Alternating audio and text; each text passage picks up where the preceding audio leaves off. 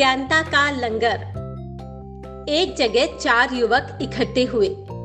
चारों ने मन बनाया कि चलो आज चांदनी रात है, शरद पूर्णिमा की रात है, क्यों ना इस रात में नौका विहार का लुत्फ उठाया जाए। नौका विहार करने से पूर्व चारों ने जमकर भांग पी। भांग पीने के बाद चारों नौका पर सवार हो गए और चप्पू चलाना प्रारंभ कर दिया। भांग का ही नशा नहीं था, उन पर यौवन का भी नशा हावी था और मौसम भी पूरी तरह साथ दे रहा था। तीनों नशे एक साथ उनके ऊपर छाए हुए थे।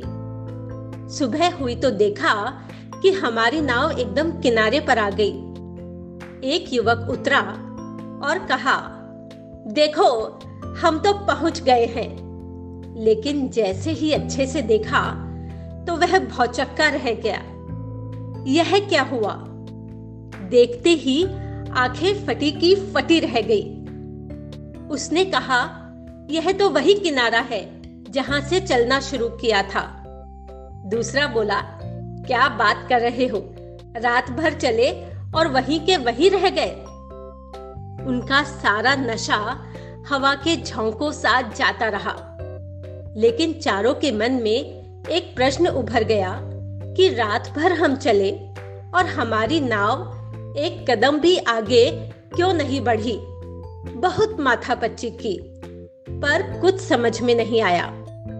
तभी देखते देखते उनकी नजर नाव के लंगर पर गई। अरे, यह तो बहुत बड़ी भूल हो गई।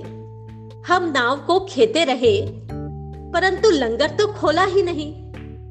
लंगर खोले बिना नाव आगे बढ़ेगी कैसे? बस यही स्थिति हमारे साथ भी है। जीवन की नैया को अगर पार लगाना है तो अज्ञान रूपी मोह के इस लंगर को खोलना ही पड़ेगा, क्योंकि अगर ये लंगर नहीं खोल पाए तो कितना भी चप्पू चला ले, नाव जहां की तहां ही रहेगी।